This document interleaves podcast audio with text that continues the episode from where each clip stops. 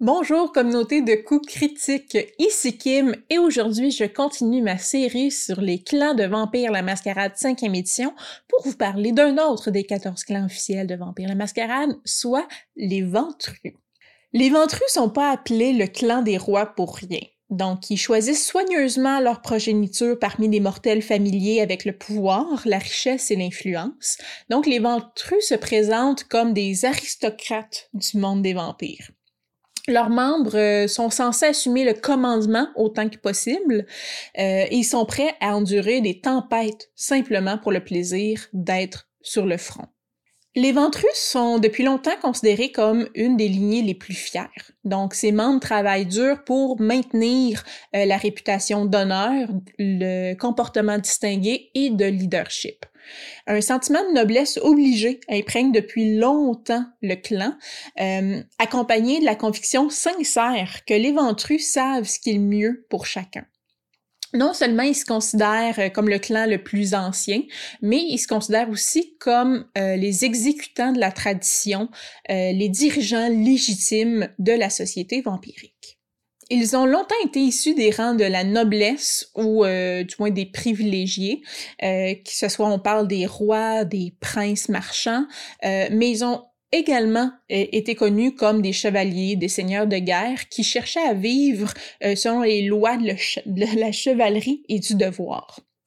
Donc les ventrus sont adaptés euh, pour remplir les rôles de leadership à travers les âges et dernièrement, on pourrait dire dans la modernité, ce sont les politiciens plus ils, ont, ils occupent le rôle de politicien beaucoup plus que le rôle de guerrier. Euh, c'est davantage les PDG euh, que des seigneurs de guerre, on pourrait dire. Donc, il reste euh, le clan le plus fervent, le plus partisan de la Camarilla euh, et de la Mascarade aussi, qui estime que ce sont deux institutions, le, la Camarilla et on pourrait dire les, les traditions de la Mascarade, qui sont les moyens les plus sûrs de protéger les vampires des masses mortelles qui sont croissante, donc la population mondiale ne cesse d'augmenter, et, ce qui permet aussi aux vampires, principalement ventrus, de garder leur propre pouvoir. Donc pour les ventrus, euh, ils se considèrent les héritiers légitimes du pouvoir et du commandement. Les ventrus ont occupé plus de postes de pouvoir que n'importe quel autre clan vampirique, euh, en tant que roi-dieu de l'ancienne Babylone, euh, actionnaire majoritaire, bailleur de fonds de campagne à l'ère moderne, euh, ils ont tenu les règnes du pouvoir aussi longtemps qu'ils le pouvaient. Dernièrement, leur statut a commencé à décliner, donc les ventrus sentent que leur pouvoir, que le temps leur est compté, que leur privilège leur glisse entre les doigts. donc la plupart des ventrus vont resserrer leur emprise euh, sur ce qu'ils ont, prêts vraiment à combattre le croc et griffe pour garder le contrôle qu'ils ont. Le clan Ventru euh, est depuis longtemps le chef la Camarilla, euh, même après avoir, perdu là, son représentant le plus, le plus éminent, Aderstadt, qui a été tué par un brouhaha quand, quand ces derniers ont quitté euh, la, la Camarilla. La majorité des membres du clan estiment que la force, la tradition euh, et du lignage est ce qui place au-dessus des autres clans vampires.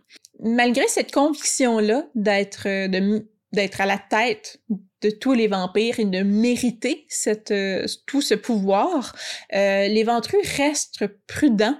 Ils vont vraiment se fonder, se fondre, je devrais dire plutôt, dans l'humanité, dans les coulisses. Il y a une un certain ressentiment qui grandit euh, par la nécessité donc d'être dans les ombres et de tirer les ficelles derrière le rideau et de ne plus être à l'avant-plan euh, comme les rois pouvaient l'être, par exemple. Mais c'est vraiment crucial pour eux de restreindre euh, leur rôle à celui de, chef dans les coulisses euh, pour être capable de maintenir la mascarade. Un PDG qui vit qui, est à la tête, qui fait la une des journaux depuis 200 ans, ça peut éveiller des soupçons. Donc, une importance maintenant d'assumer le pouvoir dans les ombres. Donc, les ventrus vont vraiment constituer l'establishment euh, en que tant d'autres vampires, dont les Pourra, tentent de détruire. Euh, ils établissent, ils maintiennent les règles, euh, ils punissent ceux qui respectent pas les dites règles, et principalement les traditions de la mascarade, vont euh, occasionnellement accorder des friandises, des petits bonus, des, petits, euh, des petites sanctions positives euh, à ceux qui respectent les règles pour les encourager à rester dans les rangs. Donc, ceux qui n'aiment pas leur méthode euh, les traitent souvent de tyrans, carrément. cependant, sans eux, on pourrait dire presque objectivement, la Camarilla et par conséquent, la mascarade euh, serait tombée depuis longtemps. Donc, les ventrus sont un peu ce ciment-là qui maintiennent la, la et la société vampirique telle qu'on la connaît. Les disciplines auxquelles on naturellement, naturellement accès, oui, les ventrus et la manière dont ils les utilisent habituellement, euh, on retrouve premièrement la domination. La domination est utilisée pour euh, guider les masses qu'ils dirigent, euh, que ça s'agisse qu'il s'agisse de vampires ou de mortels. Donc, ça sert aussi lors de la chasse pour forcer un mortel à montrer son coup ou à protéger carrément la mascarade dans une situation qui tourne mal. La force d'âme permet aux ventrus de résister aux tempêtes lorsqu'il y a un combat, donc, euh, surtout contre eux. Euh, le pouvoir leur sert principalement à résister à l'adversité. Finalement, la présence est vraiment l'alternative euh, au contrôle mental qu'offre la domination. Donc, c'est utilisé pour influencer les tribunaux, pour, on pourrait dire, aussi influencer leurs fidèles partisans euh, pour qu'ils les adorent encore plus. Euh, quelle que soit leur approche peu éthique, les ventrus vont euh, utiliser la présence pour parfois intimider, mais souvent charmer leur proie, autant pour se nourrir que pour solidifier leur clan. Le fléau du clan est ses goûts raréfiés. Donc, euh, lorsque les ventrus boivent le sang d'un mortel qui ne correspond pas à leur préférence, ils doivent dépenser euh, un niveau de volonté égal à leur sévérité de filéo. Sinon, ils vont carrément vomir le sang, vont être incapables d'apaiser leur faim. La préférence d'alimentation va aussi varier au sein du clan. Ça sera pas la même pour tous les ventrus. Euh, certains vont rechercher des descendants d'une certaine nationalité. Euh, D'autres vont chercher des soldats qui souffrent de chocs post-traumatiques. Avec un test d'attributs, les ventrus vont pouvoir ressentir si un mortel euh, a les caractéristiques sanguines, on pourrait dire, qu'ils recherchent lorsqu'ils se nourrissent. Euh, et aussi, c'est important durant la création de personnages d'établir c'est quoi la préférence du vampire lorsqu'il se nourrit. De la même façon, le ventru ne peut s'alimenter de poches de sang euh, ou d'animaux. Donc, il ne, il ne sera pas capable de s'alimenter de cette manière-là comme les autres vampires peuvent le faire. Une variante du fléau, si la première ne vous satisfait pas, euh, c'est que les ventrus subissent une pénalité égale à la gravité de leur fléau dans leur pool de dés lorsqu'ils font un test, euh, dans le fond, contre un vampire d'une génération inférieure à eux, donc des vampires, on pourrait dire plus âgés, euh, plus anciens. Donc, ils doivent également euh, dépenser une volonté égale à la gravité de leur fléau lorsqu'ils souhaitent attaquer directement un vampire d'une génération inférieure. Donc, l'idée de la hiérarchie de l'ordre est vraiment importante pour les ventrus. Donc, ça, peut être leur, leur fléau, d'être incapable euh, de résister euh, ou d'attaquer un vampire plus ancien. Dans le même ordre d'idée, euh, la compulsion, la compulsion du clan, oui, c'est l'arrogance. Donc, alimentés par leur bête intérieure et leur désir naturel de pouvoir, les ventrus doivent forcer quelqu'un à obéir à un ordre qu'ils ont donné. Euh, l'ordre peut pas être donné par des moyens surnaturels comme avec la domination ou la présence, euh, et jusqu'à ce qu'ils satisfassent aux exigences, dans le fond, ils reçoivent une pénalité de 2D pour toute action non directement liée euh, au leadership. Donc, ils doivent forcer quelqu'un ou convaincre quelqu'un à suivre un ordre qu'ils donnent, sinon ils seront pénalisés sur tout leur jet Les archétypes d'individus qu'on retrouve habituellement dans le clan ventru, on retrouve premièrement le mob boss, donc le chef euh, de groupe criminel. Donc, grâce au crime organisé et à la manipulation, euh, cette personne-là a progressé dans le monde souterrain des mortels. Donc, même vampire, ça peut être, euh, en fait, ça peut être une bonne façon d'assumer le pouvoir dans le monde vampirique parce qu'il faut pas que tu sois connu.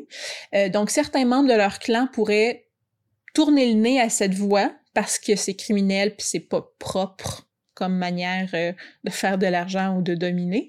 Euh, mais donc ce ventru-là qui vit de, du commerce illégal euh, sait comment faire avancer les choses, que le sang coule ou non. On a aussi le dirigeant, celui qui dirige dans l'ombre.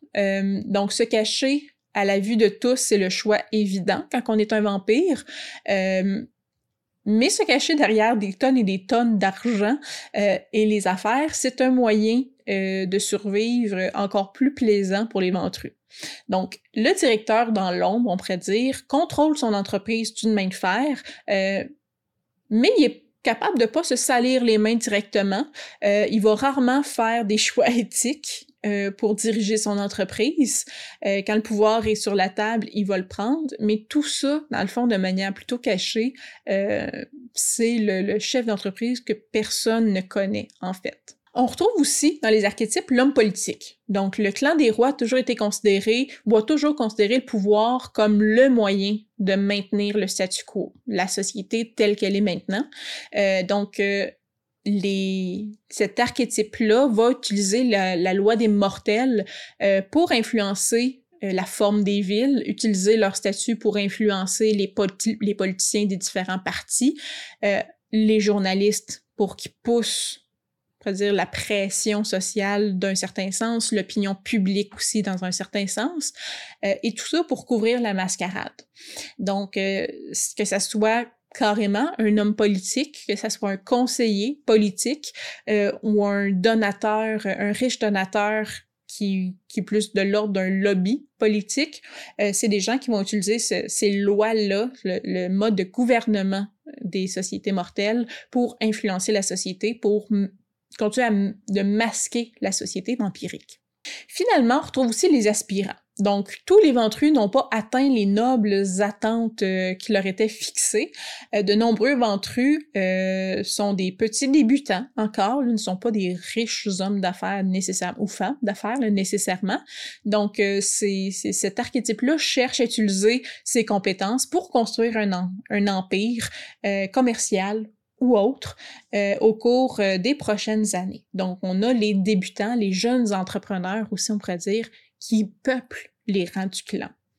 Au niveau de la culture, on pourrait dire que les ventrus sont juste derrière le clan Trémère pour, euh, en ce qui a trait, dans le fond, à la, l'organisation et l'interrelation euh, au sein même du clan. Donc, ils sont fiers du fait que chaque membre du clan a sa place et c'est exactement où il se situe au sein du clan par rapport aux autres. Donc, chacun connaît sa connaissent sa place dans la hiérarchie, une hiérarchie très bien établie chez les ventrus. Pour les ventrus, euh, c'est pas seulement, on pourrait dire, l'ancienneté qui fait gravir des échelons. Donc, il y a vraiment une très grande question de mérite dans la hiérarchie euh, des ventrus. Donc, les membres peuvent évoluer dans ce système-là euh, qui est vraiment beaucoup basé sur l'honneur. Euh, mais honneur euh, très différente de celle des gangrels, on s'entend, euh, selon leur capacité et leur fortune. Donc les ventrus estiment que le système, un système comme ça offre plus de flexibilité, permet de repérer aussi les nouveaux talents, de donner plus de pouvoir aux nouveaux talents euh, au sein du clan et de récompenser donc ceux qui le méritent. Les anciens du clan signalent souvent cette facette-là de leur système organisationnel ou de leur, hiérarchie aux jeunes vampires euh, qui sont frustrés euh, de leur succès médiocre, on pourrait dire, là, dans, dans leur propre non-vie puis dans la hiérarchie vampirique. Reste que le système fait un peu miroiter une réalité qui est peu accessible pour les jeunes vampires. Euh, lorsqu'on vit depuis des millénaires et des millénaires, habituellement, c'est plus, on a acquis depuis longtemps une, une renommée, une fortune qui peu d'égal. Euh, nos, nos, tentacules sont allés profondément dans les différentes sphères de pouvoir qui nous permet d'être au, au, sommet de la pyramide, de la hiérarchie des ventrus, versus un nouveau vampire qui a juste sa petite vie mortelle derrière lui et très peu d'avoir. Donc, euh, c'est quand même un système qui avantage beaucoup les anciens vampires qui ont plus de puissance, plus de richesse, plus de renommée, euh, qu'il y a plus de gens qui leur doivent une dette aussi, qui est un système qui est très important pour les ventrus. Euh, donc oui, on fait miroiter euh, la possibilité aux jeunes vampires d'avancement euh, selon le mérite, un peu comme le système capitaliste dans le fond. Tout le monde n'a pas une certaine égalité des chances au niveau des avancements. La culture ventrue met fortement l'accent sur ce qu'il appelle la dignitas, donc euh, mot latin qui signifie dignité. Euh, donc, les ventrus sont parfaitement conscients des aspects peu recommandables du pouvoir, euh, même si certains vont tremper dans le crime organisé ou d'autres personnes vont utiliser des hommes de main pour forcer le pouvoir politique à agir selon leurs propres intérêts ou leurs intérêts à eux. Mais ce qui est important pour les ventrus, c'est de toujours se comporter avec dignité, avec grâce et avec honneur. Donc, peu importe dans quel cadre ils fonctionnent. Euh, du moins, au moins publiquement, les ventrus prennent euh, très au sérieux euh, les agressions contre leur stature. répandre des rumeurs, s'attribuer le mérite du travail d'autrui, insulter un ventru sans motif valable, du moins. Donc, que ce soit en, privé ou en public, c'est seulement là quelques-unes des façons dont on peut diminuer la dignitas. Agir ainsi, c'est vraiment un moyen sûr de euh, se faire des ennemis ventrus. Euh, ça peut euh, en effet vraiment être la cause même d'une punition sévère ou d'une d'une exclusion parfois même du clan. Alors que d'autres clans, comme les Trémères, vont être étroitement unis, euh, ils vont soutenir souvent leurs membres. Euh, aucun clan a la même pratique, là, sans excuse, sans, euh, exception, que les ventrus, qui consiste à s'entraider en cas de besoin. Donc, de nombreux sang-bleus considèrent cette tradition-là comme le fondement même de la force de leur clan. Euh, respecter les autres ventrus signifie de pas violer le territoire des autres, de pas rivaliser avec euh, eux dans leurs propriétés, euh, les propriétés établies, donc leur manière de maintenir le pouvoir, les différents commerces, par exemple et surtout ne pas contester les dignitas, ne pas contester leur honneur, leur grâce, leur réputation. Ça signifie également qu'un ventru apporte de l'aide à un individu qui en a besoin, peu importe à quel point ça peut s'avérer gênant pour lui-même. Donc, on va la, règle d'aider un autre ventru va tout le temps prioriser, on pourrait dire, sa propre dignité à soi-même.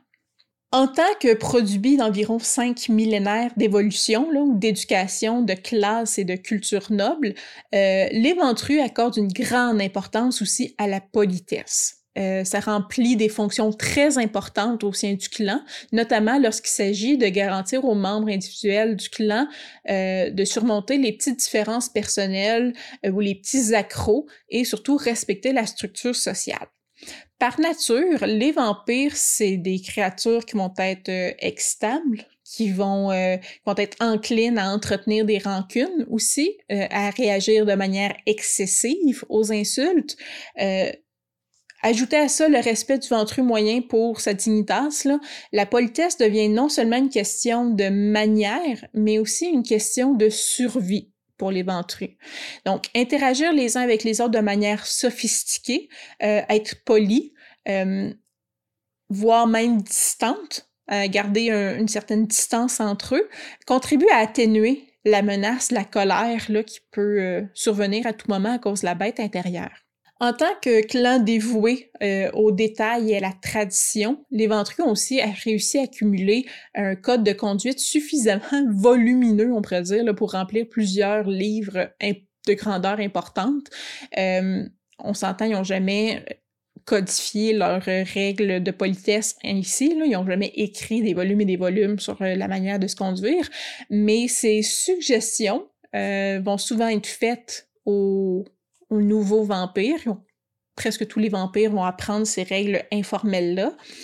Et euh, ça régit depuis longtemps la société du clan. Depuis la couleur des vêtements à porter lors des réunions du conseil d'administration jusqu'au type de cadeau à offrir lors d'une célébration. Euh, donc tout ça est fortement codifié par des règles de politesse pour maintenir cette dignité-là, cette, cette hiérarchie-là et maintenir les apparences.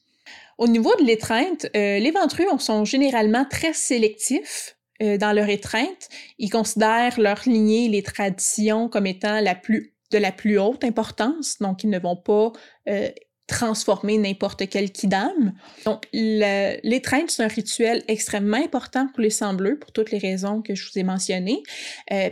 Et la sélection, dans le fond, d'un candidat et d'un vampire va même jusqu'à affecter la position du cire dans la hiérarchie du clan. Donc, quel enfant tu choisis a un impact sur ta propre, euh, le propre respect, on pourrait dire, qu'on te donne. Donc, on apprend généralement aux enfants mentrus à admirer leur lignée vampirique, euh, l'importance du clan aussi. Euh, lorsqu'ils se saluent, les ventrus vont nommer non seulement leur cire à eux, mais leur pourrait dire leur grand-père et arrière-grand-père, et donc la lignée de cire euh, qui les a, qui a mené à eux. Euh, ils vont aussi vanter les exploits de leurs ancêtres. Donc la lignée de vampires est extrêmement importante pour les ventrus et ça fait partie, euh, on pourrait dire, de, de leur fierté. Donc, de nombreux cires vont soumettre leurs enfants, dans le fond, à des tests pour s'assurer qu'ils sont dignes du clan. donc, le clan n'est pas reconnu pour tolérer l'échec. Donc, même avant de transformer un candidat en vampire, souvent le cire va chercher à lui faire passer des tests pour s'assurer d'avoir choisi un bon candidat. Même après l'étreinte, donc le jeune vampire doit subir euh, ou suivre un programme d'entraînement assez sévère, assez, euh, exigeant, connu, euh, connu sous le nom d'agoge, afin d'être accepté en tant que membre du clan en bonne et due forme. Donc, il doit apprendre rapidement les tenants et les aboutissants de l'étiquette du clan vampirique, les traditions ventrues, tout en apprenant à maîtriser aussi le potentiel de ses propres disciplines, de, ses propres pouvoirs, euh, découvrir sa place au sein de la Camarilla euh, et de la société vampirique. Donc, la gauche exige que le cire teste constamment son enfant, euh, l'interrogeant sur les faits, remettant en question aussi la compréhension qu'en fait le jeune vampire. L'échec, les faux pas vont entraîner des insultes cinglantes du cire envers son enfant, parfois même des douleurs, même des douleurs physiques. Donc, on va maltraiter physiquement autant que psychologiquement son enfant lorsqu'il échoue ou lorsqu'il se trompe. Lorsque le ventru est finalement jugé acceptable euh, par son cire, il va être présenté officiellement devant le prince du domaine euh, et donc va, va, avoir passé la première partie de la gauche. Après une autre période de formation, euh, le jeune ventru se prépare on, le prépare pour se présenter devant le conseil des ventrus cette fois-ci, et par la suite, s'il est accepté, ce qui est souvent le cas rendu là, il va pouvoir aller démontrer qu'il est capable de créer son propre domaine.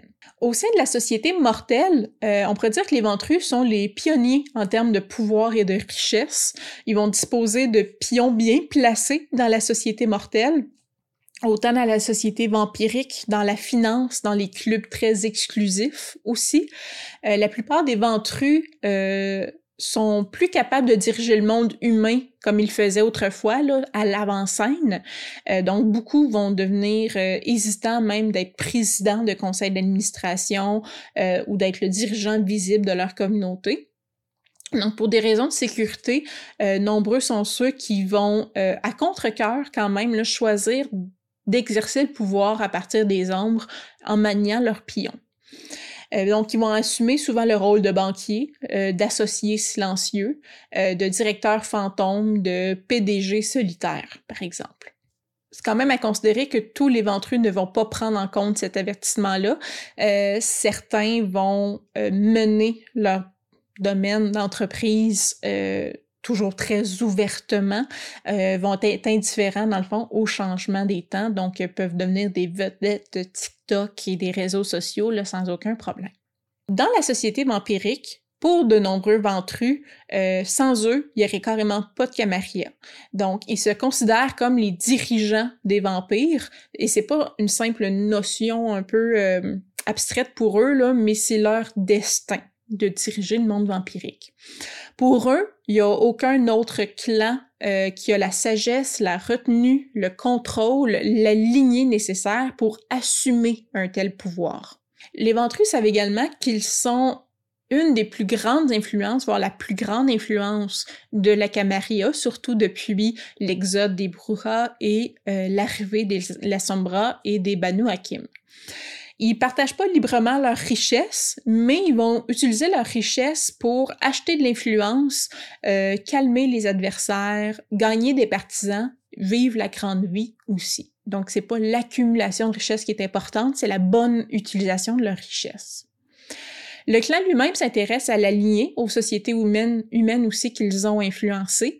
Euh, on parle de Sparte, de Rome, de l'ancienne Italie, de l'Empire britannique. Donc, euh, les exploits du passé euh, influencent pour eux l'avenir. Ils sont convaincus d'être un cran au-dessus des autres vampires.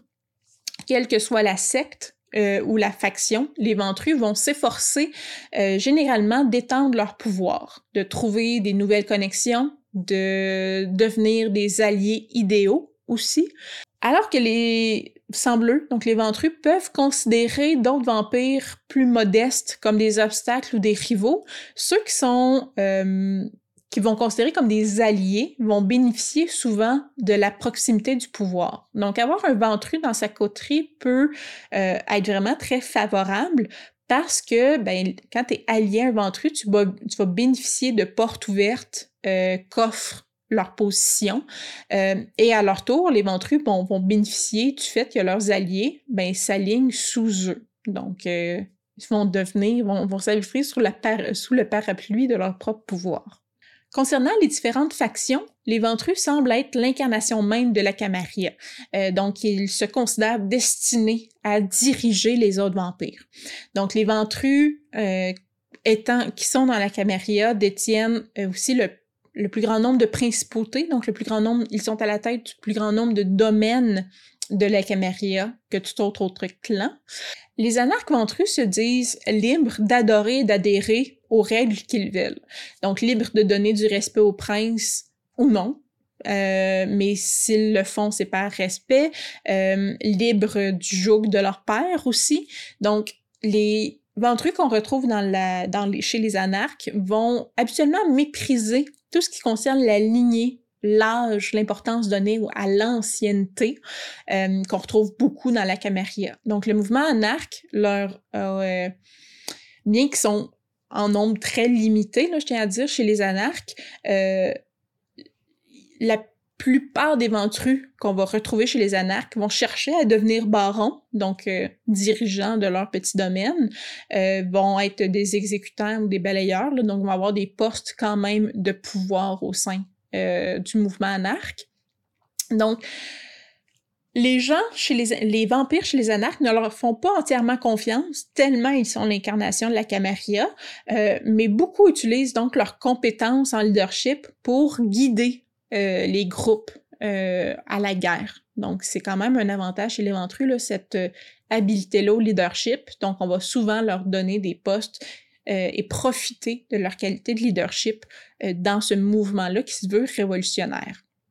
Voilà, ça fait le tour du, de la vidéo sur les ventrus, euh, le clan des sangs bleus, des dirigeants, des éternels chefs au pouvoir. Encore une fois, si vous avez des commentaires sur le clan, si vous l'avez déjà joué, si vous voulez parler d'un personnage que vous avez fait qui qui, qui rentraient dans ces archétypes-là ou qui sortaient totalement des archétypes. Gâtez-vous. Euh, on aime tout le temps ça, se faire inspirer par vos personnages. Euh, si vous aimez les vidéos du genre un petit pouce en l'air, ça nous encourage tout le temps. Abonnez-vous à la chaîne pour rien manquer. Et si vous voulez voir les prochaines vidéos sur les clans en avance, vous pouvez venir faire un tour sur notre Patreon. Toutes les vidéos sont mises une semaine en avance pour le bonheur de nos chers membres. Donc sur ce, ben, je vous souhaite euh, beaucoup de plaisir dans vos parties de jeux de rôle et on se dit à la prochaine. Bye!